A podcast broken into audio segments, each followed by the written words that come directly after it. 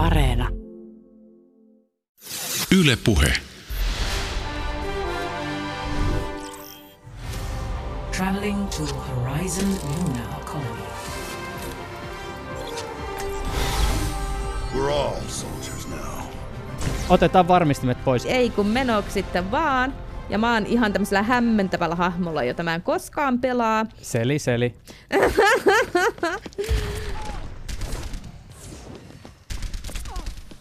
Tämä on muuten eka kerta, kun mä ammun haastateltavia. Ammut, ammut, mutta osutko? Sehän tässä on se kysymys, että... Siitä vähän miinaa Oh. ja lisää. Oi, oi, oi, oi, oi, nyt ollaan kyllä pahassa. Pyspaa hiiliä, hiiliä tulee.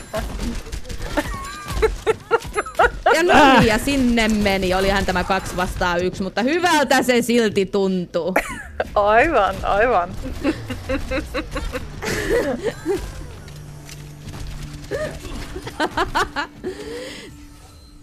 Knock me down and I'll keep getting back up. Mä en löytänyt kontrolleja. Seli, seli. Seli, seli. Maria Ruotsalainen, äh, esittelisitkö itsesi? Kuka sä oot ja mikä on sun suhde Overwatchiin? Ei helkutti ja alas tiputti. Tosiaan, olen tutkija, äh, väitöstutkija Jyväskylän yliopistossa. Viimeistelen tällä hetkellä äh, väitöskirjaani, joka käsittelee itse asiassa Overwatchia ja ennen kaikkea Overwatchiin liittyvää kilpapelaamista.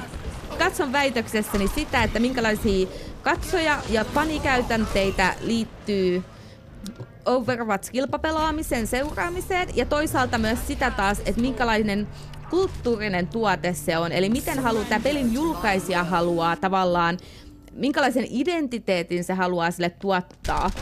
Ja toisaalta saa taas sitä sitten, että miten fanit vastaanottaa tätä tuotetta ja miten ne omalla tavallaan haastaa myös sitä, että mitä julkaisija saattaa, miten julkaisija saattaa koittaa rakentaa tämän tuotteen heille. Ja heillä saattaa olla siitä oma näkemyksensä siitä, että mitkä asiat on keskeisiä sille. Eli ne on siinä mun omassa väitöksessä semmoisia keskeisiä asioita. Ja sitten jos vielä tuota omaa suhdetta, no niin nyt en osu mihinkään, omaa suhdetta Overwatchiin mietin, niin olen pelannut vuodesta 2016. En ihan, en ihan betasta lähtien, Mut siis ihan alkuajoista. Kyllä, kyllä. Peli oli jo muutaman kuukauden ulkona. Ja aika aktiivisesti sen jälkeen on pelannut ja pelaan edelleen. Helkutti. Ja tuota, tuota. Sama kysymys. Joo, tosiaan Tanja Välisalo on yliopiston opettaja Jyväskylän yliopistossa, ää, tutkija. Teen myös väitöskirjaa, viimeistelen parhaillaan. Ää, on siinä tarkastelu nimenomaan fiktiivisten hahmojen vastaanottoa ja populaarikulttuurin tai, tai median käyttäjien suhdetta fiktiivisiin hahmoihin eri mediamuodoissa, ää, kirjallisuudessa, elokuvassa, peleissä. Ähm, on tarkastellut vähän erityyppisiä mediatuotteita ja yleisöjä, eli, eli semmoista poikkileikkausta ikään kuin siitä, siitä tehnyt. Ja itse asiassa tämä tutkimusaihe, nimenomaan Overwatch-peli, ja, ja tota, ää, hahmot sen kontekstissa, niin, niin tämähän on hirveän herkullinen aihe, koska täällä on niin paljon erilaisia, erilaisia pelihahmoja, tämmöinen hahmokavalkaadi. Kävikö tässä muuten nyt sillä tavoin, että öö, mä voitin tämän deathmatchin? Kyllä sä voitit, sä harhautit meitä haastattelukysymyksillä. Niin minäkin näkisin tässä, että tässä on ihan selvä taktiikka pohjalla, laitetaan ne puhumaan ja sitten mennään hakemaan tappoja. Just näin. Mutta tässä ei auta kuin ottaa uusi matsi, vai mitä sanotte? Se täytyy varmaan tehdä näin.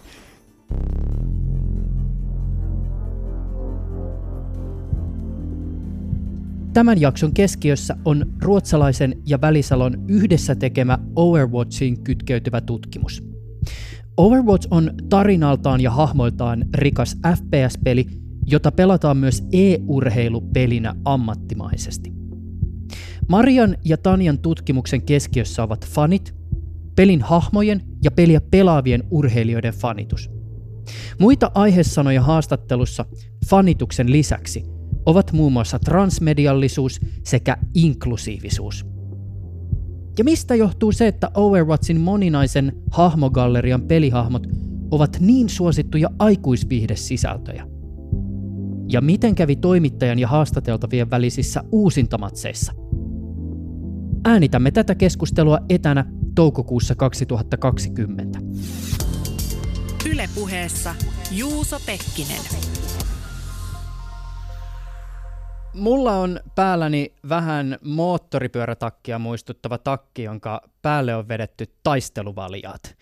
Jalassa on korkeavartiset taktiset maiharit, silmien edessä Robocopin mieleen tuova punaisena hehkuva silmikko ja suun edessä jonkinlainen hengityssuojain. Päälailla kasvaa vitivalkoinen tukka. Ja käsissä on valtava yhdeksän laukausta sekunnissa ampuva raskas pulssikivääri. Mä oon vuosikaudet pelannut tällä samalla hahmolla ja vasta nyt mulle kävi ilmi, että tämä mun hahmoni pitää miehistä. Siihen on tullut monenlaista reaktiota sen jälkeen, kun selvisi tämä hänen seksuaalinen suuntautuminensa kun pelaa tätä peliä, niin tämähän ei käy siis mistään oikeastaan ilmi. Tai ainakaan mä en ole niitä vihjeitä nähnyt. Jotta tämä tieto tulisi pelaajalle, niin hänen pitää lukea tämmöinen lyhyt tarina nimeltä Busted, jossa tämä tulee ilmi. Se, miksi mä alun perin valitsin tämän hahmon, on ihan puhtaasti ominaisuudet.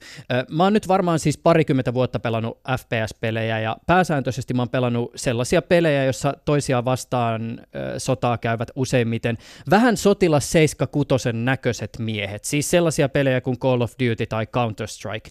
Overwatchin kaikista hahmoista tällä pelaaminen muistuttaa mua kaikkein eniten pelimekaanisesti siitä, että mä pelaisin vaikka just kodia, eli siis Call of Dutyä, ja mä, mä oon tavallaan tämän asian suhteen tällä hahmolla omalla mukavuusalueellani. Tosin välillä, kun tämä hahmo kuolee ja se herää uudelleen eloon, niin se sanoo, että I'm not a young man anymore. Mä en ole enää nuori mies. Mä myönnän, mäkään en ole ihan enää pakasta vedetty uros, mutta mä en ihan ehkä vielä tässä vaiheessa tähän huokailuun samaistu. Soldier 76 on tosiaan semmoinen hahmo näistä kaikista pelin hahmoista, joka mustuttaa eniten tämmöisiä perinteisiä FPS-hahmoja. Ja voi ajatella, että se ikään kuin on olemassa siellä juuri sitä varten, että ne, jotka on tottunut, tottunut pelaamaan vaikka Call of Dutya, niin löytää sieltä jonkun itselleen tutun oloisen tai helposti omaksuttavan hahmon. Se on myös ensimmäinen hahmo, mitä jokainen pelaaja pelaa, jos he pelaa sen tutoriaalin. Eli siinähän meidät esitellään pelimekaniikkoihin juurikin tämän hahmon kautta. Tämä oma hahmo Eli minulla on tällä hetkellä valittuna tässä Ana. Ana on ehkä se hahmo, mitä tällä hetkellä pelaan eniten. Ja, ja se, että pelaan häntä eniten, ei ole myöskään ainoastaan kyse siitä, että mitä ehkä haluaisin pelaa eniten. Liittyy myös siihen, että mikä on niin sanottua metaa, metageimiä, eli mikä on se semmoinen kaikesta paras hahmo pelata voittamisen kannalta. Voisin myös pelata muita hahmoja monissa tilanteissa ja silti valitsen ehkä näissä tilanteissa Anan. Ehkä jos mietitään pelimekaanisesti, tykkään Anan pelimekaniikasta. Sillä on kiva taitokitti, sillä on toi sleep, eli jolla se voi laittaa vastustajan uneen, joka meinaa, että sä sillä pystyt myös puolustamaan itseäsi, koska Anahan on tämmöinen niin kuin parantajahahmo, eli sun ensisijainen tehtävä on pitää huolta sun tiimikavereista että ne ei kuole. Ja sitä kukaan ei koskaan tee. Kaikki pelaa vaan omaa peliä. Kaikki pelaa vaan DPS. DPS-lyhenne tulee sanoista damage per second. Ja toisaalta pidän myös Anasta hahmona. Hän on vanhempi naishahmo, joka ei ole kauhean yleistä videopeleissä. Hänen tarinansa kietoutuu sekä hänen kokemuksensa sotilaana, mutta myös hänen kokemuksensa naisena ja äitinä. Ja tykkään tavallaan tästä, miten hänen hahmonsa on luotu tähän peliin. Hahmohan siis näyttää sorjalta, nopealta, päällä on tommonen pitkä viitta, huppu päässä ja kädessä on tommonen tosi siron näköinen tarkkuuskivääri. Tanja, kerro sun hahmosta. Tämä hahmo, jota mä pelaan tällä hetkellä tyypillisimmin, on Moira. Moira on britti. Hän on tällainen aika androgyyni naishahmo, hiukan kyborgimainen. Ana on rooliltaan support-hahmo, eli tämmöinen tukihahmo, mutta mä itse tykkään pelata häntä siksi, että hän sekä parantaa että voi toimia hyökkäyksen tukena. Tykkään Moirasta varmaankin myös siksi, että hän on tota, äh, ehkä tutkijalle tämmöinen helposti samaistuttava hahmo, on tämmöinen hullu tiedennainen. Häntä on mulle vinkattu ja suositeltu, että hän olisi hyvä, hyvä hahmo, jolla alkaa opettelemaan myös hiilaamista. Ihan semmoinen niin pelaamisessa kehittyminen on tässä itse asiassa myös motiivina mulla just tämän hahmon valintaan missä maailmassa nämä hahmot on olemassa ja miksi näillä on näitä superkykyjä? Siis eikö Overwatchin taustatarinassa ole joku tämmöinen aika klassinen skifi-henkinen juttu siitä, että ihminen kehittää hyviä robotteja, hienoa tekoälyä, sitten tekoäly tekee terminaattorit ja sitä vastaan täytyy alkaa taistella ja sitten sen jälkeen näitä sankareita yhtäkkiä alkaa ilmaantua. Lyhyesti voisi sanoa, että Overwatch on dystopia, jossa tulevaisuus on aika synkkä, mutta toivoa on näiden erilaisten sankarihahmojen muodossa. Tosin ehkä jotkut äh, fanit ja pelaajat näkee sen jopa utopiana, joka on mielenkiintoinen tämmöinen tapa nähdä sitä tämmöisenä unelmamaailmana, mutta selkeästi niin kuin tarinallisesti se on ensisijaisesti dysotopia. Ja äh, niin kuin sanottu, siellä on, eletään maailmassa, mihin on kehitetty todella pitkälle kehittynyttä tekoälyä. Nämä koneet, jotka tunnetaan nimellä Omnik, kääntyi ihmisiä vastaan, jonka jälkeen kun tätä sotaa, Omnik-sotaa sitten käytiin, niin tehtiin tämmöinen Overwatch-tiimi taistelemaan ihmiskunnan puolesta, ja siitähän tuleekin pelin nimi. Kun tämä sitten, tämä sota loppui, niin heidät vähän niin kuin unohdettiin, ja heidät alettiin nähdä vähän niin kuin myös pahoina tyyppeinä, jotka tuottaa epäjärjestystä. Ja se on tavallaan se kohta, missä me eletään nyt siinä maailmassa. Yle puhe.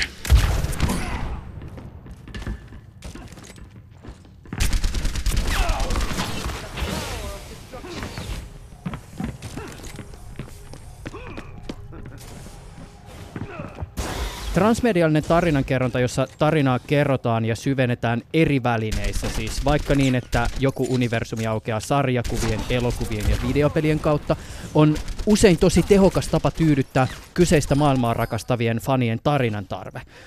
Mutta aina kun mä kuulen, että media-ihmiset tai sisällöntuottajat tai mainostajat puhuu transmediallisuudesta, niin mä en voi olla samaan aikaan ajattelematta sitä, että nämä ihmiset puhuu tästä hyvin tehokkaasta tavasta tehdä rahaa. Siis ydintuotteella voidaan tavoittaa tehokkaammin hajallaan olevat yleisöt, transmedialliseen universumiin voi kytkeä erilaisia ansaintamalleja, transmediallinen sisältö tarjoaa mahdollisuuden pumpata tosi fanelta tehokkaammin rahat pois. Siis nämä kaksi asiaahan, ne ei välttämättä ole toistensa kanssa ristiriidassa. Parhaassa tapauksessa kaikki hyötyy, mutta silti mä aina transmediallisten mediatuotteiden kohdalla mietin sitä, että rakennetaanko tässä transmediallisuutta ensisijaisesti tarinan ehdoilla vai onko tarina pyritty rakentamaan niin, että se mahdollistaa transmediallisen liiketoiminnan? ihan yksioikoista vastausta ei oikeastaan ole. Ja nämä sama, molemmat strategiat voi tosiaan olla samaan aikaan läsnä. Ne voi olla myös tuotannossa samaan aikaan läsnä. Eli hyvin tyypillistä on, että on transmediaalisessakin maailmassa niin jonkinlainen joko yksittäinen tekijä tai, tai tekijätiimi, jotka jollain tavalla sitä tarinan kerrontaa ja nimenomaan sitä tarinamaailman sisältöjä hallinnoi ja pyrkii ohjaamaan sitä, että millä tavalla tämä, tämä tarinankerronta eri medioissa tapahtuu. Ja silloin pyrkimykset voi hyvinkin olla tällaiset hyvinkin taiteellisesti motivoituneet.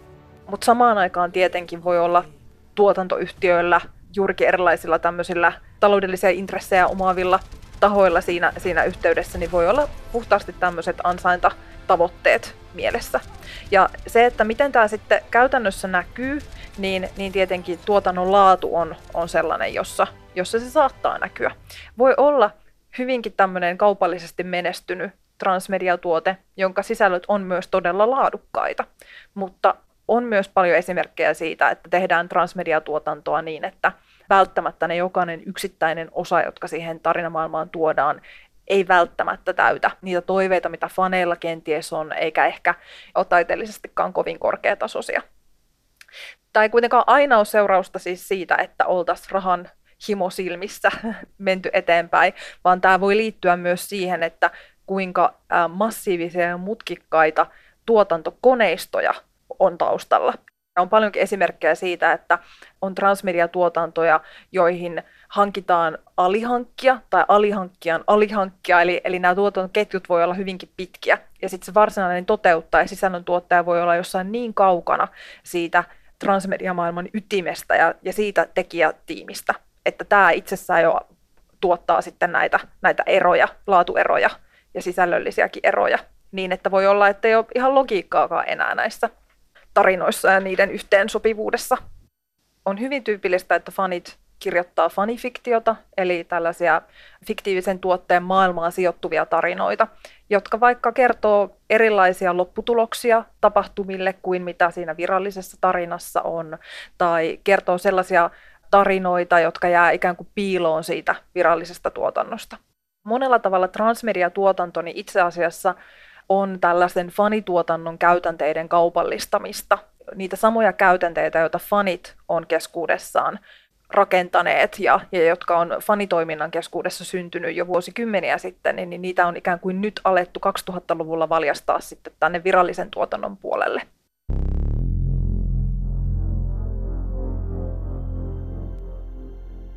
Te olette molemmat tutkineet erilaisia fiktiivisiä maailmoja, esimerkiksi niiden vastaanottoa, niihin liittyvää fanitusta, siis esimerkiksi Overwatchin ja Battlestar Galactican lisäksi Lord of the Ringsia ja Game of Thronesia. Sen verran korjaisin, että me ollaan tutkittu nimenomaan Hobbit-elokuvien vastaanottoa. Hobbit-elokuvathan on esiosa Lord of the Rings, Taru Sormusten herrasta elokuville. Voisitteko te hieman avata sitä, että minkälaiset asiat perustelee tämän tyyppisen tutkimuksen arvoa? Siis minkälaisia asioita näiden edellä mainittujen kulttuurituotteiden ja niihin liittyvien näkökulmien kautta voi tarkastella? Ja mietin, että vaikka tämä Overwatch-tutkimusta, se, että miten vastaanottajat keskustelee pelistä tai kilpapelaamisesta, niin siinä semmoista asiat kuin vaikka representaation keskeisyys. Se, että on semmoisia hahmoja, jotka minä voin kokea omakseni pelaajana tai fanina, niin on iso asia. Eli silloin se on myös semmoista niin kuin näkymisen politiikkaa. Eli siinä mielessä tämmöiset kulttuurituotteet on vahvasti myös niin kuin poliittisia, ainakin niin kuin jos katsotaan identiteettipolitiikan näkökulmasta. Kuka saa kuulua siihen, ei vain ainoastaan siihen pelimaailmaan suunniteltuna, pelin suunnittelijan tekemänä, mutta myös siihen niin kuin koko pelaajien maailmaan, koko siihen pelaajayhteisöön, niin siinähän se tulee se tavallaan tämmöinen, niin kuin, kenellä on se kuulumisen etuoikeus. Mitä merkitystä tällaisella tutkimuksella ylipäätään on? Tähän on hirveän monta vastausta. Yksi semmoinen välitön vastaus on tietenkin se, että tämä hyödyttää mediatuotantoa, mediasisältöjen, populaarikulttuurin sisältöjen suunnittelijoita ja tekijöitä. Se on ehkä semmoinen välitön konkreettinen hyöty.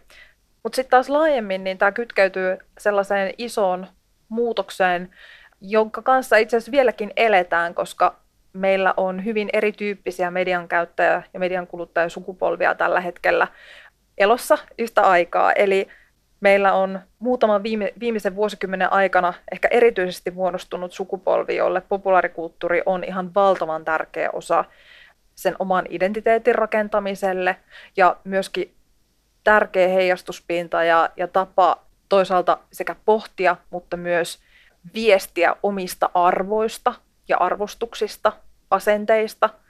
Nämä on myöskin alkanut tulla tällaisiksi hieman niin kuin taistelukentiksi myös, eli nämä on myös semmoisia foorumeita, joiden kautta myöskin taistellaan siitä, että kenen arvot, mitkä arvot saa olla näkyvissä ja, ja mitä, mitä arvoja näiden populaarikulttuurin tuotteiden pitäisi edustaa. Akateeminen tutkimus on usein hidasta ja erityisesti tämä käy ilmi silloin, kun tutkimuskohde on joku tämmöinen nopeasti liikkuva digitaalinen ilmiö. Overwatchin kohdalla eräs aika kuuma keskustelun aihe tätä ohjelmaa äänittäessä on pelin suosion hiipuminen viime vuosina. Vaikka peli kerää edelleen valtavia pelaajamääriä, niin jotkut ovat spekuloineet pelin universumin kuolemisella. Tämä on siis oma ison keskustelunsa aihe, mutta tätä kysymystä voidaan arvioida vaikka striimaustilastojen tai pelaajamäärien kautta, tarkastelemalla pelin ammattipelaamisen tilaa, peliyhtiö Blizzardin panostusta peliin, kysymystä siitä, miten peli onnistuu pitämään pintansa uusien verkkopeli-ilmiöiden rinnalla.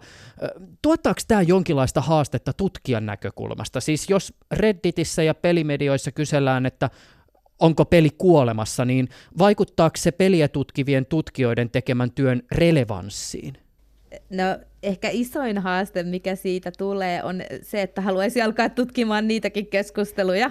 Eli ja kaikkien, kaikkia ei ehdi tekemään, niin pitää aina valita, että mihin se oma tutkimus keskittyy, mutta niin kun, jos mietitään, että siinä mielessä, että vaikuttaako se siihen, että sanotaan, että näin kävisi, että Overwatch-pelinä, jos nyt ei kuolisi, niin hiljentyisi, muuttuisi pienemmäksi ilmiöksi, niin ei, ei se sinällään vaikuta siihen, että onko meidän tutkimus relevanttia, koska tutkimus tunnistaa sen, että ilmiöt on aikaan ja paikkaan sidottuja, ei mitenkään ikuisia. Se, jos peli niin sanotusti kuolee on itsessään mielenkiintoinen tutkimuskysymys. Jos katsotaan niin Overwatchia kilpapelinä, niin se tekee sitä ehkä vielä mielenkiintoisemman, koska kilpapelaamiseen liittyy paljon tämmöisiä jatkuvuuden, pysyvyyden kysymyksiä ja haasteita siitä, että voiko mikään tietokonepeli olla pysyvä kilpapelaamisen muoto. Pikkusen kuitenkin kritisoisin tätä käsitystä tai, tai ajatusta siitä, että tietty peli tai alusta on kuolemassa, kun pelaajamäärät vähenee. Koska meillä on paljon esimerkkejä sellaisista edelleen ihan toimivista alustoista, vaikkapa virtuaalimaailma Second Life on sellainen, joka on ollut teknologisesti vanhentunut jo hyvin pitkään, mutta silti siellä on edelleen olemassa riittävästi käyttäjiä, jotta palvelua kannattaa ylläpitää. Ja tutkijan näkökulmasta ei kiinnostavaa ole pelkästään se uusi ilmiö, mikä, mikä tapahtuu ja, ja syntyy, vaan myös se, että mitä tapahtuu sitten, kun nämä yhteisöt ja kulttuurit kehittyy ja jatkaa sitä olemassaoloaan siellä vuosikymmeniä. Niiden pitäisi itse asiassa kiinnostaa meitä koko ajan enemmän, koska tällaiset erilaiset alustat ja palvelut on hengissä entistä pidempään. World of Warcraft on hyvin suosittu peli, joka on ollut jo yli 15 vuotta olemassa. Minecraft on, on sellainen, jota yhä uudet lapset ja vähän vanhemmatkin pelaavat, on kymmenisen vuotta ollut jo, jo olemassa. Yle puhe. Te olette yhdessä tutkineet Overwatch-peliä ja teidän tutkimuksen lähtökohta ymmärtääkseni liittyy siihen, että – Overwatchissa on rikas, samaistuttava ja läpitarinallinen universumi, joka on suorastaan luotu fanittamista varten. Ja faneja on. Toisaalta Overwatch on myös peli, jota pelataan ammattimaisesti e-urheilupelinä. Avaisitteko pääpiirteittäin sitä, minkälaisen tutkijan näkökulmasta kiinnostavan jännitteen ja asetelman tämä luo? Tässähän oikeastaan onkin hirmu kiinnostavaa se, että voidaanko e-urheilusta ainakaan Overwatchin yhteydessä puhua pelkästään urheiluna? Voidaanko sitä ymmärtää perinteisen urheilun käsitteiden, jäsennysten, urheilukulttuurin kautta? Vai pitäisikö tässä tietää jotain muutakin, jotta, jotta voi ymmärtää sen olemusta ja, ja myöskin sitten sen fanien ja yleisöjen kokemusta ja suhdetta siihen. Siinä kiinnostavalla tavalla yhdistyy tällaiset urheilukulttuurin piirteet, urheilun ominaispiirteet, kilpaurheiluun liittyvät arvostukset, vaikkapa kansallisen identiteetin yhteys e-urheiluun, mutta sitten myöskin tulee mukaan näitä ehkä perinteisimmistä fanikulttuureista, fiktiivisten tuotteiden faniudesta tuttuja käytänteitä ja piirteitä. Pelien tutkimuksessa on toki pitkään jo puhuttu tämmöistä niin sanotusta casual hardcore jännitteestä eri pelaamistapojen välillä. Ja tietyllä tavalla tämä ehkä ilmenee myös suhteessa Overwatchiin, että onko siinä pelaajalle keskeistä pelimekaniikan ja oman taidon hiominen vai onko se se hahmo. Mutta toisaalta meidän tutkimus kyllä ehdottaa, että molemmat asiat on tärkeitä ja että ne myös kietoutuu toisiinsa. Eli semmoinen vastakkainasettelu, että meillä olisi vaan semmoisia super mekanistisia pelaajia, jotka vaan ajattelee, että nyt pitää osua ja tappoo, tappoo, ihan sama millä mä täällä kulen ja tapan. Ja sitten olisi niitä, jotka, että en mä välitä siitä, että miten mun peli menee, mä vaan haluan hyppiä tällä hahmolla täällä ympärinsä ja kivoja skinejä ja näyttää kivalta. Niin semmoinen ajatus, että nois kaksi ihan vastakkaista pelikuntaa, niin sekään ei meidän tutkimuksen valossa oikeastaan näytä pitävän paikkaansa, vaan enemmänkin tämä tämmöinen asenne tai se asettelu on, että ne kietoutuu jossain määrin yhteen toisiinsa. E-urheilijoihin liittyen on Overwatchissakin paljon tämmöisiä käytänteitä, jotka limittyy myös näihin hahmoihin. Eli näitä e-urheilijoita vaikkapa piirretään sellaisina hahmoina, joita he tyypillisesti itse pelaa, eli, eli on otettu vaikka tämän hahmon vaatteet piirretty tämän urheilijan päälle tai, tai muuta. Myöskin ää, tällaisia fanikäytänteitä, mitkä tyypillisesti liittyy fiktiivisiin maailmoihin, niin niitä tuodaankin sit myös näihin e-urheilijoihin liittyen, vaikkapa kirjoitetaan fanifiktiota heistä toisaalta jos verrataan Overwatchin sitä hahmogalleriaa ja sen moninaisuutta, siis siellä on erilaisia etnisyyksiä, eri sukupuolia, ja sitten taas toisaalta ammattipelaajia, niin esimerkiksi siis naispelaajia ammattitasolla ei ymmärrykseni mukaan lähestulkoon yhtään ole. Jos puhutaan ihan siitä korkeimman tason ammattipelaamista, eli Overwatch-liigasta, niin siellä on yksi naispelaaja. Liiga käynnistyi 2018.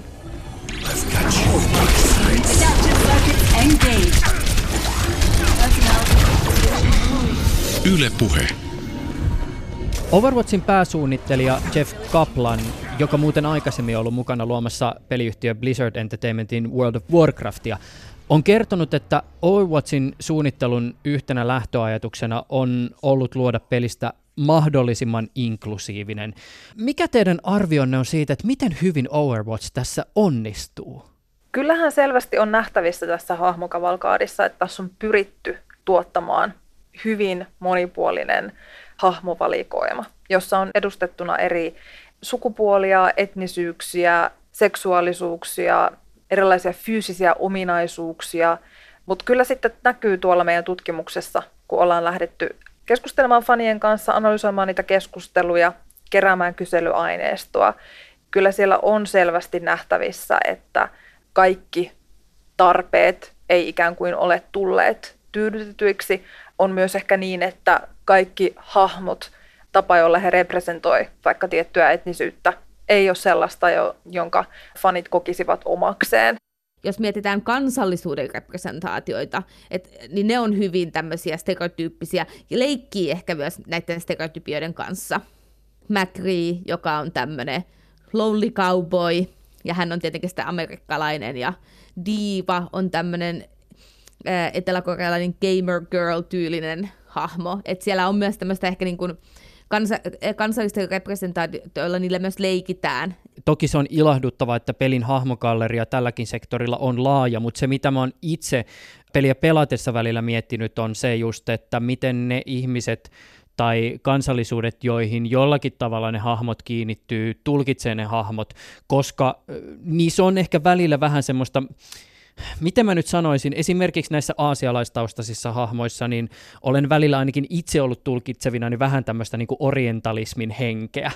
Ehkä pelin kehittäjän tarkoituksena olisi niin kuin, stereotyypillä leikitteleminen, mutta se on taas sitten vähän vaike- vaikeampi sanoa, että kenellä on oikeus leikkiä millä stereotypioilla. Että miten se tulee, tuleeko se tämmöisenä sitten, että tämmöinen länsimainen etuoikeutettu asema, josta se sitten tulee se leikkiminen, jolloin se ei ole niin kuin, ne valtasuhteet ei ole kunnossa siinä, jolloin sitten syntyy tämmöinen, tämmöinen tunnelma, että tässä on jonkin asteen orientalismia nytten mahdollisesti. Jos ajatellaan Overwatchia ja niitä hahmoja, jotka tässä pelissä on, niin Minkälaisia esimerkkejä näissä teidän tutkimuksissa tulee esille siitä, miksi fanit kiinnittyy kyseisiin hahmoihin? Siis mitkä on niitä merkittäviä hahmojen ominaisuuksia, joiden takia niitä kyseisiä hahmoja fanitetaan?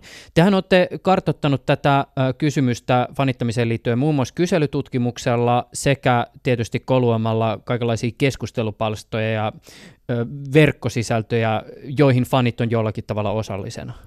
Me aloitettiin tuossa 2018, joo.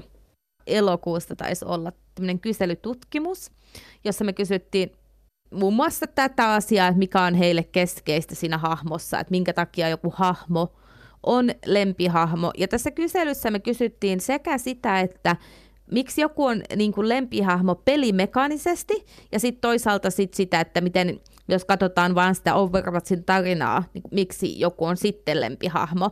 Ja toki niin kuin sanoin, niin nämä myös usein kietoutuu nämä kaksi asiaa toiseensa, mutta myös ihmiset myös kyllä puhuu siitä, että tämä olisi mun lempi pelattava hahmo ja tämä olisi mun lempihahmo, jos mä katson vain tarinaa. Mutta niin kuin sanoin, niin täällä on sitä aika paljon, että ne menee, menee sekaisin myöskin ne asiat.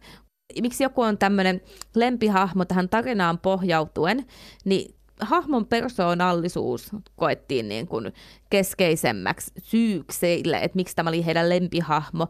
Melkein yhtä tärkeä oli background story, eli tämä hahmon tarina. Ja, ja Overwatchissa nämä tarinathan yleensä on siis toki, niin kuin aiemmin mainittu, muissa medioissa, eli niillä voi olla joku lyhyt animoitu tarina, mistä tämän hahmon background story, eli hänen tarinansa aukeaa. Lisäksi pelaajat nosti asiin esioita, kuten voice acting, eli minkälainen on hahmon se ääninäyttely. Eli mi- tämä nousi itse asiassa neljänneksi suosituimmaksi syyksi. Joo, se oli meillekin hieman yllättävä. Mä otan tämän seuraavan esille, koska Overwatchin kohdalla puhutaan huomattavan isosta ilmiöstä. Jos tarkastellaan maailman suurimman pornosivun Pornhubin viime vuosien tilastoja, niin Overwatch ja sen hahmot ovat olleet ylivoimaisesti haetuimpia fiktiivisiä sisältöjä. Siis toki pelien Tomb Raiderit, Pokemonit ja Zeldat pistää hanttiin, mutta edelleen Overwatchin hahmojen edustus Pornhubissa on todella vaikuttava. Ja mikä on erityisen hämmentävä on se, että joidenkin vuosien ja joidenkin maiden osalta peli on ollut jopa kaikista haetuista sisällöistä kaikkein suosituimpia. Siis niin, että taakse on jääneet nämä klassiset teinit ja äitipuolet ja anaalit ja näin poispäin. Siis miten te tätä luette? Mistä tämä kertoo? Tässä on luultavasti monta mahdollista luentaa. Meillä on kollega Tom Upperly, joka itse asiassa tutkii pelipornoa ja sitten tämmöisiä gamer girl representaatioita. Haluan antaa tunnustuksen hänelle tästä näistä ideoista. Tämmöistä gamer girl, eli pelaajatyttö. Pornossa on usein kyse siitä, että koitetaan saada se mies pelaajan dominantti positio takaisin. Eli siellä on yleensä näissä on tietty rakenne, missä se naispuolinen henkilö pelaa videopeliä, kunnes tämä miespuolinen henkilö tulee häneltä vaatimaan huomiota ja vaatimaan, että hän jättää sen pelin huomioimatta ja huomioi hänet sen sijaan. Voidaan nähdä, että on kyse myös siitä, että kene, kuka sinne peli maailmaan kuuluu ja kuka saa pelata ja kenellä on sitten tavallaan semmoinen dominantti positio siinä pelaajayhteisössä. Nyt puhuu siis maalikko, mutta tässä pelissä, jossa näillä naishahmoilla on se ikään kuin voimakas toimijuus ja sen suku, sukupuoliroolien välillä ei ehkä ole samankaltaista hierarkiaa kuin vaikka jossain just Call of Dutyn maailmassa, niin sitten tietyllä tavalla ikään kuin se vastareaktio tähän tasa-arvoiseen suhteeseen on sitten se, että... Siinä voisi olla tämmöinen paikalleen palauttamisen mekaniikka taustalla, että pistetään ne takaisin sinne halun kohteeksi, mutta toki itse en tunne sisältöjä tarpeeksi hyvin, että voisin sanoa, onko näin? Mitä mä alun perin ylipäätänsä tätä kysymyksen kohdalla ajattelin, oli siis se, että mä ajattelin tätä ehkä enemminkin myös tämmöisenä, siis tietyllä tavalla – tulkintani voi olla nyt ongelmallinen, mutta siis tämmöisenä tavallaan niin kuin siis kulttuurituotteen statuskysymyksenä. Siis niin, että et eihän mistä tahansa hahmoista tehdä tämän tyyppistä aikuisvihdettä tai tehdä tämän tyyppistä ikään kuin harrastelijamateriaalia. Et, et mä ehkä osin myös tätä tarkastelin ikään kuin sen kautta, että et kertooko se, että näistä tehdään tämän tyyppistä sisältöä ja sitä kulutetaan niin paljon ja haetaan niin paljon, onko se ikään kuin indikaattori siitä, että nämä hahmot on saavuttanut jonkun tietyn ikonisen statuksin fiktiivisten tuotteiden kaanonissa? Tämä kuulostaa ihan mahdolliselta tulkinnalta myös. Ähm, nämähän ei ole toisiaan poissulkevia välttämättä millään tavalla. Ähm, ylipäätään, jos ajatellaan tällaisia populaarikulttuurin tuotteita, niin, niin mitä enemmän on vaikkapa sitä fanitaidetta – jostain tietystä tuotteesta, joka kulloinkin on suosittu, niin sitä enemmän on myös sitä eroottista fanitaidetta. Eli fani, fanikäytänteisiin ja fanikulttuuriinhan on kuulunut, uskaltaisin melkein sanoa, että aina fanifiktion ja fanitaiteen taiteen osalta ainakin, niin, niin myös se eroottinen fiktio ja se eroottinen taide. Ähm, ne on sellaisia asioita, joista ähm, kaikki fanit eivät välttämättä halua keskustella. Ne on sellaisia, jotka ei tietenkään kaikille faneille ole välttämättä kiinnostavia sisältöjä, mutta niitä on olemassa. Kuten sääntö 34 toteaa. Sääntö 34 on sellainen internet-meemijuttu. Jos, jos jotain on olemassa, niin siitä on pornoa. Ylepuheessa Juuso Pekkinen. Pitäisikö meidän tässä saumassa pelaa taas pieni pätkä? No mennään, mennään tälleen ilman, että sä koko ajan laitat meidät höpöttämään. Ja... nyt, sä, nyt sä voit höpöttää. Joo. Se on muuten tämmöiselle putkiaivoille tosi vaikeeta. Niin. Katsotaan kuinka kivaa on nyt sitten, hä? Millä kokoonpanolla pelataan? Haluatteko te koittaa kahdestaan taas pistää mulle? Haluatko Maria, että mä otan hiilerin vai... Ihan saat valita. Me... No mä voin ottaa hiilerin, jos sä oot kuitenkin toi... Se oli minä Ekolle. Ekohan on myös tämmönen hahmo, joka voi lentää. Ekohan on tällainen androidin keijukainen oikeastaan. Laita se porno-video.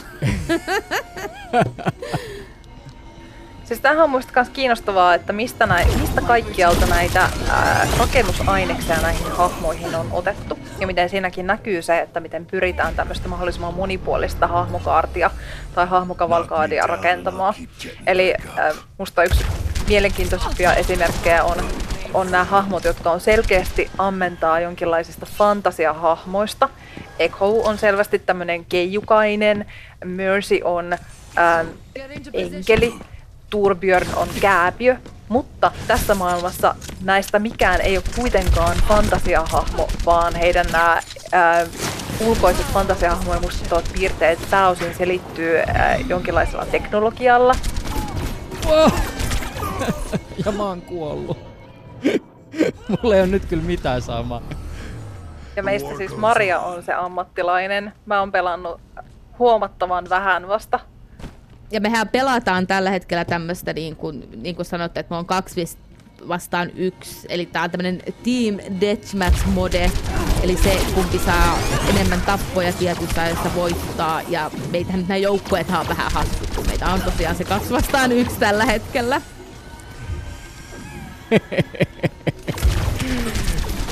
Mulla ei ole kyllä mitään saumaa nyt teitä vastaan. Mä voin siirtyä toimittajan joukkueeseen, jos se lohduttaa tätä Mariaa vastaan yhtään. I'm not a young man anymore. No niin, granaatilla naama, ei kun mikä ne on raketti. Ui, ui, ei nyt mun loppu kudit väärässä paikassa aina. Äh, no niin, se oli siinä. Te veitte tän erän. Yle Puhe. Maria Ruotsalainen Tanja Välisalo Vuonna 2019 te vierailitte Los Angelesissa Overwatchin merkeissä. Kertokaa tästä reissusta. Me käytiin, käytiin tosiaan Los Angelesissa katsomassa yhtä tämmöistä Overwatch League, eli Overwatch Leaguean peliviikonloppua, jonka aikana pelattiin yhteensä, taisi olla kahdeksan peliä, eli niitä pelejä oli sekä lauantaina että sunnuntaina. Ja nämä pelit oli tosiaan osa tätä Overwatch-liigaa, joka on tämä Blizzard, äh, Blizzardin pitämä virallinen Overwatch eSports-liiga, joka toimii tämmöisenä niin kuin franchised-mallisena liikana, johon äh, nämä tiimien omistajat on sitten ostaneet paikan, ja heillä on sitten oma tiimi siellä tiimeen tällä hetkellä 20, liika haluaa olla globaali, eli tiimejä on ympäri maailmaa, Pohjois-Amerikasta, Euroopasta ja Aasiasta on tällä hetkellä niitä tiimejä. Ne edustaa eri kaupunkeja, eli on vaikka siellä Los Angelesissa Los Angeles Gladiators ja Los Angeles Valiant. Heillä on itse asiassa ainoa kaupunki, millä on kaksi tiimiä. Eurooppalaisia tiimiä löytyy Paris Eternal, London Spitfire, muutama mainitakseni, tosin nuo nyt on kaikki eurooppalaiset tiimit tossa, niitä on vain kaksi tällä hetkellä. Niin tämän vuoden alussa oli ideana, että Overwatch-liiga alkaisi toimimaan näiden kotiotteluiden kautta, mutta johtuen nykyisestä koronavirustilanteesta tämä ei tietenkään ole mahdollista ja se on palautunut tämmöiseksi online-peleiksi nämä kaikki ottelut. Mutta tosiaan viime vuonna, kun me menimme sinne, niin oli vielä mahdollista mennä ihan paikan päälle seuraamaan otteluita. Me olimme Los Angeles Downtownissa ää, Tenovo nimisessä teatterissa, johon taisi mahtua 3000 ihmistä. Ja se, se oli tämän toisen Los Angelesin joukkueen Los Angeles Valiantin koti, koti tavallaan tämmöinen viikonloppu. Siellä ollessamme seurasimme toki pelejä innolla ja intensiteetillä, keskustelimme yleisön ja fanien kanssa sitä, että mikä tämä kokemus on heille ja miksi he ovat siellä.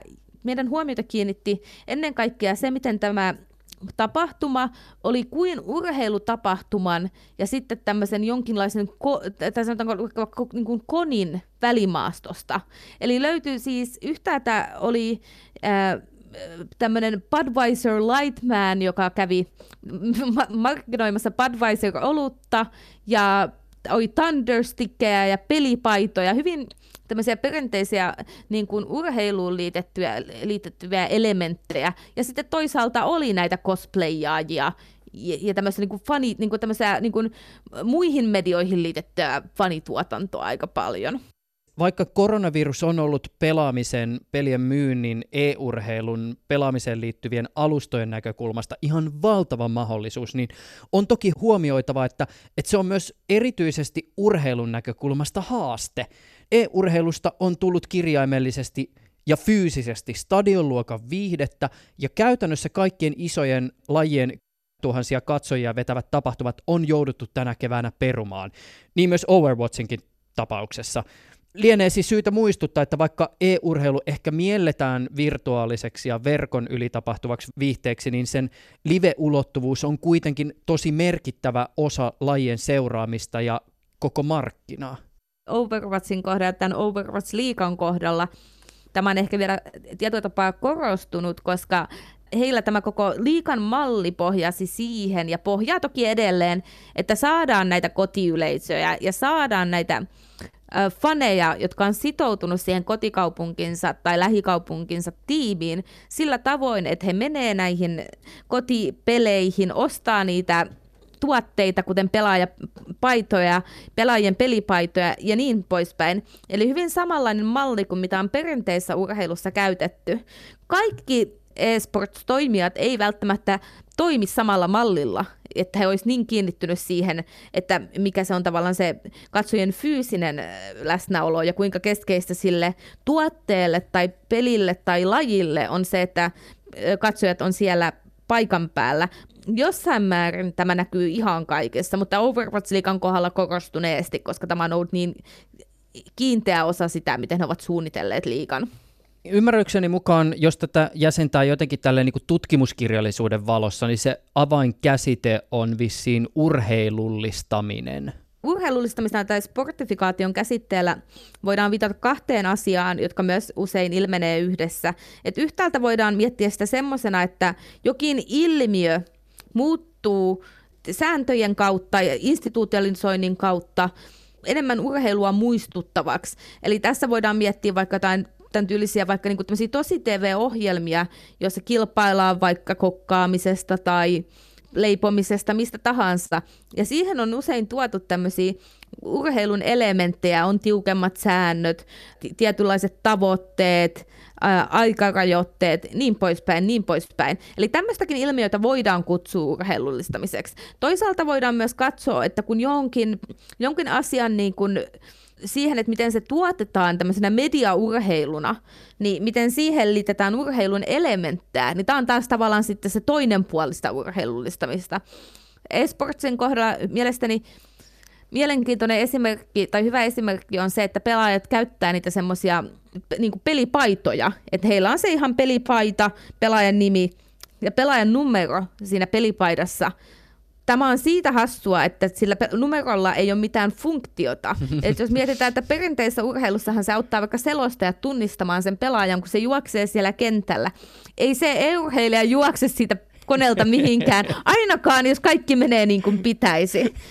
Että, et, et siinä on selvästi tämmöinen niin kuin esteettinen elementti tuotu urheilusta, jonka kautta halutaan, että halutaan tuottaa semmoinen niin kuin kokemus tai mielikuva katsoja, että tämähän on urheilua, että katso nyt hänellä on se urheilupaita.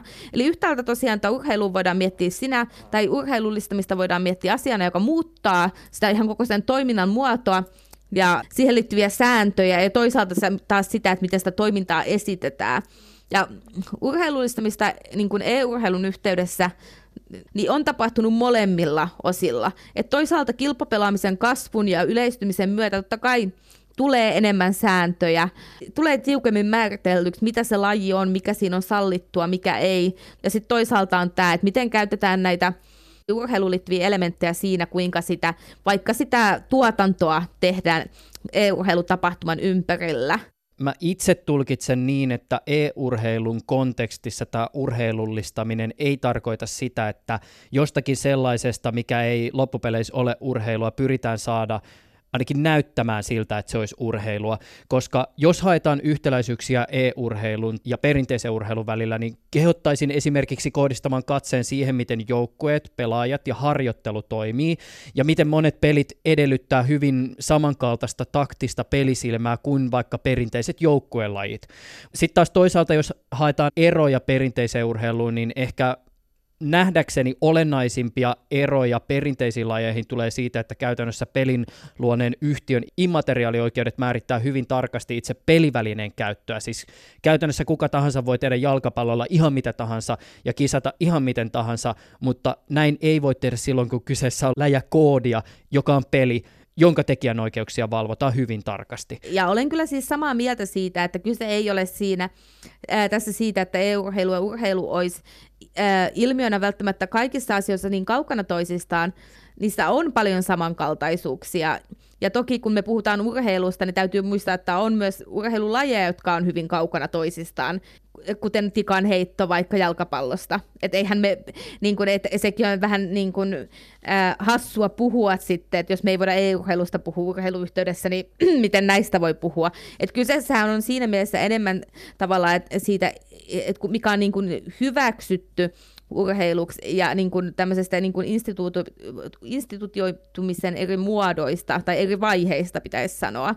Et sinällään se ei tosiaankaan, olen, olen siitä samaa mieltä, että kyse ei ole siitä, että koitetaan nyt huijata ihmisiä, että hei, katsokaa, onhan tämä ihan oikea urheilua vaan se on paljon monitahoisempi kysymys, että tosiaan urheilu ja perinteinen urheilu jakaa paljon samoja asioita. On tietyt taitovaatimukset ja vaaditaan treenausta ja vaaditaan jatkuvaa harjoittelua, että tämä on ihan totta. Toisaalta sitten taas mietitään, että kun mä puhun urheilurepresentaatiosta, niin puhutaan aika usein valtavirta-urheilun representaatioista, ja siihen liittyy sellaisia kysymyksiä, vaikka kuten kansallisuuden kysymys ja kansallisuuden esiin tuominen, ja sitten sukupuoliroolitukset saattaa tulla osaksi sitä, niin itseäni kiinnostaa se, että kun käytetään tämmöisiä urheilullistamisen elementtejä pelin presentaatiossa, niin miten se vaikuttaa fanien kokemukseen vaikka siitä, että onko kansallisuudella, pelaajien kansallisuudella väliä. Että palaisin vielä tuohon meidän kyselytutkimukseen, missä hahmojen kansallisuudessa Overwatchin hahmot aina ovat aina jotain etnisyyttä tai kansallisuutta, niin kuin keskustelimme. Mutta yllättäenkin ehkä, niin sillä ei ole kauhean isoa merkitystä niille pelaajille ja faneille, että mitä, mitä kansallisuutta se edustaa, se hahmo. Mutta pelaajien kohdalla sillä on iso väli. Et suosikki pelaaja on yleensä samaa kansallisuutta kuin fani. Jos ajatellaan Overwatchia e-urheiluna ja näitä e-urheilun faneja, niin siellä on itse asiassa aika paljon samanlaisia fanikäytänteitä, mitä perinteiseenkin urheiluun liittyy. Seurataan niitä otteluita mediassa, joskus paikan päälläkin. Ollaan kiinnostuneita lehtijutuista, media-uutisoinnista, mediasisällöistä tähän e-urheilulajiin liittyen. Eli nämä on semmoisia hyvin, hyvin, hyvin tyypillisiä toimintamuotoja. Mutta sitten yksi semmoinen kiinnostava seikka ehkä on, millä tavalla e-urheilun fanitus eroaa ja, ja nämä fanituotteet oikeastaan eroaa. Eli se, se fanituotteiden ostaminen on yksi tyypillinen tapa osoittaa sitä omaan, omaan uskollisuutta omalle joukkueelle tai oman pelaajan äh, faniutta. Ja e-urheilun puolella monet näistä fanituotteista ovatkin digitaalisia. Eli pelin sisällä on tällaisia skinejä, eli, eli tämmöistä kosmetiikkaa, vaikkapa asuja, ää, pelaaja-ikoni, tämän tyyppistä sisältöä, joilla voi osoittaa sitä faniutta. Valtaosa näistä EU-urheilun faneista itse pelaavat kyseistä peliä, ja silloin he oman pelaamisensa kautta, silloin kun he ovat läsnä itse siellä pelissä, niin he saattaa tämmöisillä elementeillä tuoda esille sitä omaa faniuttaan se, mitä me ollaan tähän mennessä saatu meidän tutkimuksen kautta, kautta selville, niin näyttää siltä, että vaikka on hyvin erilaisia tapoja olla Overwatchin fani, niin ei välttämättä ole kyse eri ihmisistä, vaan, vaan enemmänkin kyse erilaisista käytänteistä, mitkä näihin liittyy. Me haluttiin kerätä ihan empiiristä aineistoa siitä, että millainen tämä suhde on fanilla hänen lempihahmoonsa, millainen suhde on lempipelaajaan, joka on kuitenkin oikea ihminen. Kansallisuus oli kolmanneksi merkittävin syy, kun kysyttiin, miksi jokin tietty pelaaja ja tietty EU-urheilija on, on fanin suosikki. Ja se oli kaikkein merkittävin syy silloin, kun kysyttiin, miksi jokin tietty joukkue, tiimi on, on fanin suosikkitiimi. Mutta muuten sillä on hyvin samankaltaisia syitä sekä urheilijan että pelihahmon fanitukselle. Eli se persoonallisuus nousee sieltä kaikkein, kaikkein tärkeimpänä oikeastaan esille. Ja sitten tässä e-urheilijoiden faniudessa hahmot on todella vahvasti yhteenkietoutuneina. Eli hahmo, jota tämä pelaaja yleensä, e-urheilija yleensä pelaa, niin, niin se on hyvin merkityksellinen sille, miksi äh, fani sitten juuri tätä, tätä e-urheilijaa ihailee. Sitten siellä on tosi mielenkiintoisia syitä, jotka voi olla vaikka niin kuin tiimin värimaailma. Minä olen Los Angeles Gladiators fani, koska heillä on tämmöiset hienot violetit paidat. Ja minä nyt tykkään enemmän violetista kuin jostain toisesta väristä. Että tavallaan se on niin kuin mielenkiintoinen, mielenkiintoinen yhteenliittymä tämmöisiä syitä, jotka tuntuu niin kuin hyvin syviltä ja tämmöisiin vahvoihin identiteettikysymyksiin liittyviltä, kuten kansallisuus, sukupuoli, seksuaalinen suuntautuminen, sukupuoli ja seksuaalinen suuntautuminen nousi esiin syinä, miksi joku on lempipelaaja. Siihen just kieltoitu yhteen tämmöistä edustuksen kysymys, että joku edustaa naisia tai osoittaa, että naisetkin voi tehdä näin. Tämä naispelaaja on minun suosikkipelaajani, että katson häntä niin kuin ylöspäin ja olen onnellinen, että joku on siellä, että on niin kuin myös naispelaaja. Eräänlainen jännite, jonka itse ehkä näiden kahden maailman, siis tämän tarinallisen maailman ja urheilullisen maailman välillä tunnistan, on siis se, että siinä missä Overwatch pyrkii jo ikään kuin designin tai suunnittelun kerronnan hahmojen tasolla olemaan inklusiivinen, niin voidaan varmaan todeta, että ehkä perinteinenkin urheilu yleisesti ja sitten taas toisaalta e-urheilu ei välttämättä ole ainakaan toistaiseksi kulttuurisena ympäristönä sellainen, joka aina kaikissa tapauksissa ehkä houkuttelee kaiken tyyppisiä kokemuksesta nauttivia. Siis tarkoitan sitä, että usein esimerkiksi urheilun kontekstissa korostuu usein ehkä vähän sellainen miehinen maailma, ja valitettavasti tämä sama perinne jatkuu myös e-urheilun yhteydessä. Kyllä, kyllä. Tämä on ehdottomasti totta. Ja se näkyy niin kuin myös siinä, että niin kuin ihan, ihan faneuteen asti, että muun muassa niin kuin tutkimusten mukaan jalkapallofaneissa naispuolisten fanien voi olla hankalampi saada semmoista sosiaalista asemaa siellä fanijoukossa ja se heidän sukupuolensa vaikeuttaa sitä. Eli se ei ole ainoastaan niin pelaajiin liittyvä ongelma ja siihen ammattilaispelaamiseen, mutta se on selvästi siihen liittyvä asia EU-urheilun suhteen, että kuinka paljon naispelaajat ylipäätään tai sanotaan jopa muun sukupuoliset kuin miehet, niin haluaa lähteä ammatti, ammattipelaajiksi. Että me tehtiin Tampereen yliopiston Usva Freemanin kanssa tästä tutkimusta koskien siitä, että miten naispelaajat puhuvat siitä omasta että mikä heidän suhteensa on e-urheiluun, ja toisaalta sitten, miten Overwatchia pelaavat naispelaajat puhuu siitä, että miten he pelaa sitä peliä, ja, mi- ja miten he kokee, että he saa olla siellä pelimaailmassa. Ja tähän liittyy paljon semmoisia asenteita ja kokemuksia, tai lähinnä niin kokemuksia ja kokemusten kuvausta, että eivät koe, että olisivat niin tervetulleita, tai ainakaan, että voisivat olla toimijoina niin vapaata, vaan se naisen rooli että se on hyvin kapea ja pieni, että mitä saa pelaajana tehdä, että tulee hyväksytyksi. Ja siihen ei välttämättä kuulu tämmöiset niin kuin ammattilaispelaajahaaveet ja semmoinen, että, tunni, että sut tunnistettaisiin pelaajana niiden taitojen takia, vaan enemmänkin just, että se sun sukupuoli helposti korostuu ja sitten oletetaan, että sä toimit jotenkin hyvinkin vanhanaikaisten niin kuin, äh, sukupuoliroolien mukaan siellä pelissä. Ja sen sijaan, että sä niin kuin hakisit tunnustusta niiden niin kuin pelaajakykyjen takia. Että koetaan, koetaan, että ei ole semmoista tilaa, ja silloinkin kun tekee ja pelaa hyvin, niin ei saa sitä, vaan se enemmän taas kietoutuu se huomio siihen omaan sukupuoleen. Joo, ja tämä onkin kiinnostava kysymys ja haaste myös e-urheiluvalmennukselle, mikä on äh, alkanut Suomessa viime vuosina tosissaan kasvaa ja, ja, ja kehittyä. Että millä tavalla siellä tasolla varmistetaan se, että ihan junioritoiminnasta lähtien ää, sinne on kaikenlaiset ihmiset tervetulleita. Yle Puhe. Tanja, koitetaanko pistää Marialle vielä kerran kampoihin? No totta kai. Jos mä pärjäisin sun kanssa.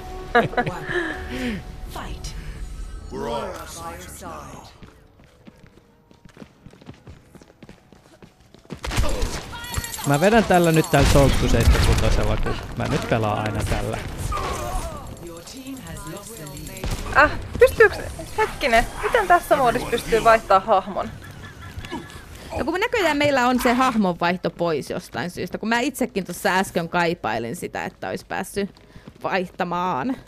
Eli me ollaan vähän, vähän nyt jumissa elämänvalintojemme kanssa. Nä, nä, joka on sinällään hassua, koska Overwatchissa usein keskeistä onkin, niin kuin jos mietitään taas Overwatchia niin kuin tälle, että miten, sitä, miten tätä peliä voi pelata, niin on keskeistä se, että sitä hahmoa voi halutessa vaihtaa. Et, et, että jos näkee, että tämä hahmo ei toimi tota vihollisa... Oho, nyt tulee vihollishahmoa vastaan. Se on tosi hyvä. tai sit mä oon tosi huono. Miten sä, tota, Tanja, äh, profiloit itsesi pelaajana? Joo, siis mähän olen Overwatchia alkanut pelaa vasta tämän tutkimuksen myötä. Eli mä en ole tätä pelannut aikaisemmin, mä oon hyvin vähän pelannut, pelannut FPS-pelejä ylipäätään. Ähm, ja nyt täytyy sanoa, että tämä korona-aika ja eristäytyminen on, on lisännyt mun pelaamista niin, että on tullut, tullut vähän enemmän semmoinen tunne, että haluaisi kehittyäkin. Ei mitään saumaa. Eh, se oli siinä. Maria Ruotsalainen, Tanja Välisalo, kiitos teille peleistä ja ennen kaikkea haastattelusta. Kiitos todella paljon.